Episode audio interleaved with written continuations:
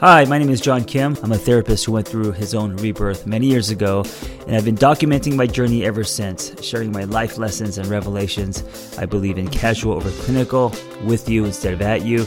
I come unrehearsed on purpose because self help doesn't have to be so complicated.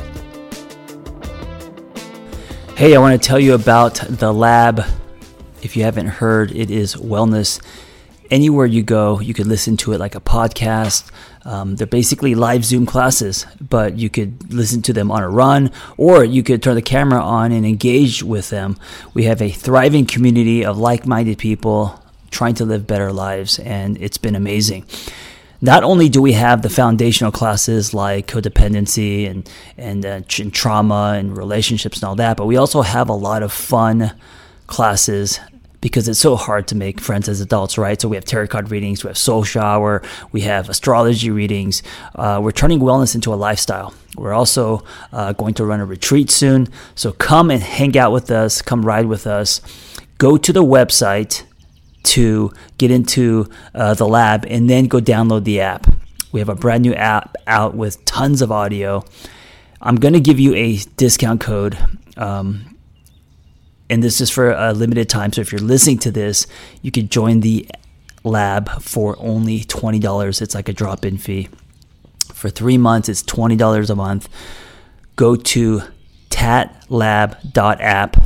That's tatlab.app. And the discount code is live better.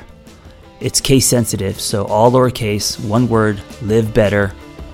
And I will see you in the lab. Am I the only one who feels like apple cider vinegar tastes like piss? I tried to drink that shit for like a week because I know it's good for you and your stomach and your gut. And I just, my face was so cringed. It was more cringe. It looked like a Cabbage Patch doll. And if you don't know what a Cabbage Patch doll is, then fuck you for being so young and making me feel so old. Speaking of piss, number 26 in my book is don't pee in the shower. Now, it's not about peeing in the shower. If your partner is cool with you peeing in the shower, write your name, do whatever you want. It's only when your partner is not cool with you peeing in the shower and he or she has discussed this with you, doesn't want you to do it, and you continue to do it. Now, um, I used to pee in the shower, and the person I was with at the time, um, she knew I was doing it, even though I told her I wasn't. And you could think, well, it's not that big of a deal. And I and I thought to myself, look, I could I could just chase that shit down with shampoo. There's no way she's gonna know. Um, women have a heightened sense of smell, and they know that shit. So here's why you shouldn't pee in the shower if your partner says, um, or you guys both agree that that uh, that you won't. It's because then your partner will start wondering what else you are lying about, right? So it's like, are you then feeding the dog under the table? Are you um, DMing people you shouldn't? Are you flirting with her best friend? Like, what else are you doing that's kind of subtle that you might be denying? And what it does is it cracks trust. So that's my point. Is I think that men are just fucking honest, you know, and willing to deal with that honesty. Um, I think it's it's it, it, builds more trust to do that than to skirt or to lie or to just be dishonest. Um, e- even if it, even if it's not a big thing, right? Because like the big things that you don't want to lie about or you know that you shouldn't, uh, that stuff is obvious. Um, but sometimes we, it's the white lies, right? And the white lies can add up the little hairline cracks of the container of your relationship, and suddenly the whole house uh, comes crumbling down. So, when I say don't pee in the shower, what I'm really saying is be honest with your partner.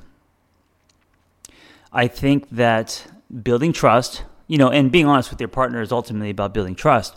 Um, and here's the other thing if you have a habit of doing this, it's it's going to be like little stones in your shoe. You know, it's going to be like splinters um, in your skin, where it, it's something that you have to live with, you know. So I think that I, I, mean it ultimately comes down to being responsible and taking ownership.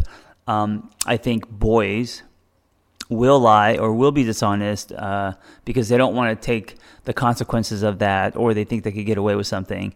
And I think men um, take full ownership. So if it, you know if they um, did something that uh, that uh, was wrong or dishonest or um, or what you know whatever it was, big or small, the ability to take responsibility of, of that, right, to take ownership, that takes courage, right?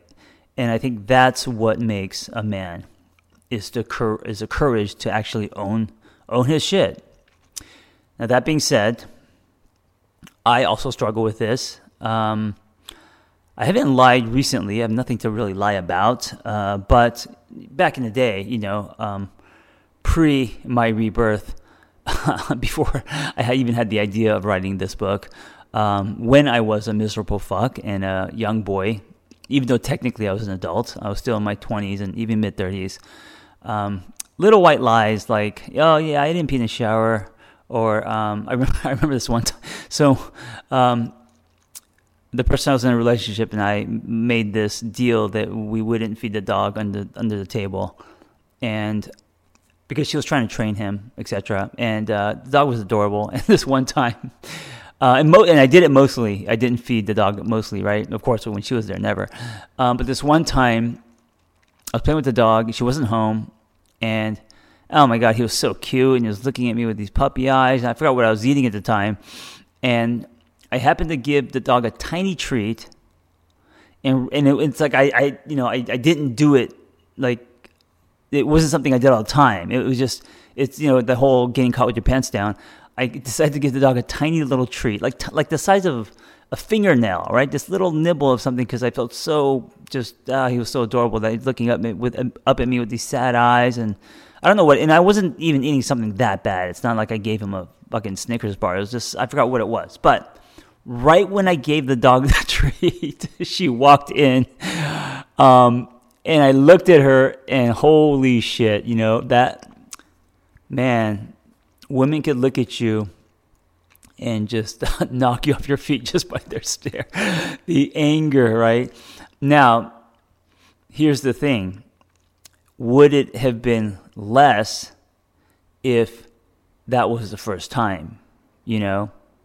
Of course it would have been. Uh, the reason why she was so angry was because it was these little lies that adds up and then suddenly she catches you. And then when she catches you, again, now it's not about feeding the dog, but it's about all these other things and questions. And if you just did this, then what else are you doing?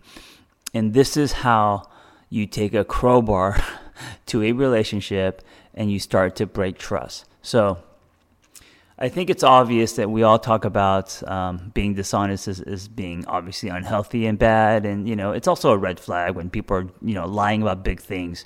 Um, but I'm here to tell you, it's also about the little things, and sometimes the little things are bigger than the big things because the little things they're things that we can kind of sweep under the rug and it starts to define your character. So then your partner will ask him or herself one day, I'm now questioning my partner's character. And now, when this happens, right, because character is huge, now it's no longer about just breaking trust. Um, she doesn't like you as a person. and, and, maybe that's a little extreme, but that's the direction uh, that she is going. That is where she is drifting it's easier to love someone because loving someone is a choice than to like someone, right? Liking someone is not a choice. You either like someone or you don't. And if you don't like someone, it's really hard to love that person, but you can still do it. Um, you, you know, but you, you don't choose to like someone. You try to like someone, but you don't choose to. You choose to love someone. Like, for example, our parents, right? We don't all like our parents, um, but we love them because they're our parents, right? um, or our siblings, brothers, sisters, uh, and even some friends we don't like, but we just choose to throw a love at them. A lot of in a lot of relationships, we um, choose to love our partner, but we get to a place where we don't like them And if we have liked them before, then we don't like them now because it probably has something to do with their character, right? It probably has to do with how they are. Um, because you don't suddenly just go from liking someone to not liking someone unless you didn't really know the person that well and you jumped into something very fast. Uh, usually it's a slow drift. And when character starts to change, you start to see that person in a whole new light. And this is where it gets dangerous. This is where the bottom could fall out. This is when your partner starts noticing other people, starts fantasizing.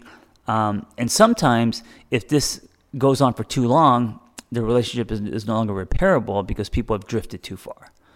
So, now, is someone going to not like you and question your character just because you peed in the shower? Uh, of course not. I'm talking about constant little lies that add up that your partner finds out about to the point where they no longer trust you. And then, if more shady shit happens, uh, he or she will start to question your character. And I think that character is one of the biggest things when it comes to being a man. And character is built, trust is earned. Men build their character. Also, admit when they um, are imperfect, you know, and that actually, the ability to admit that you are flawed and imperfect builds character, right? That builds, earns trust. The fact that you don't admit it, but instead you hide and lie, that crumbles your character, right? Because you're hiding and that cracks trust. So, boys pee in the shower, men do not. As far as the apple cider vinegar, I don't know if men are able to drink that, or and, and boys do not. Um, definitely a boy when it comes to that. Anyway, thank you for listening. My book is out for pre-order. Pick it up. Let me give you a couple discount codes before I leave. Two audio courses. One on building your relationship. All caps love hard. 30% off. Also, another one called Single on Purpose, all caps, for me Find them both on my website, theangrytherapist.com, or on my Instagram. I'm building micro communities of like minded people who are all doing this together. So jump in there. Um, and you could also reach me from the course if you have questions or if you want to share your story. Thank you for listening. Be well. Listen, if you are great at helping other people and you have a passion for that, and you want to find personal freedom and level up the skills you already have it's time to become a life coach. JRNI coaching. When I became a coach, there was nothing like this out there. And so I developed this coaching training program alongside Noel Cordeau, JRNI Coaching. That's J R N I. And it is amazing. It's 100% live. It's everything that I wish I had when I was starting out. Meaningful, evidence based education, real people, real community, lifetime support, and business development. ICF certified just go to theangrytherapist.com, my website, and click on Become a Coach and explore the JRNI Coaching Intensive. See you in class.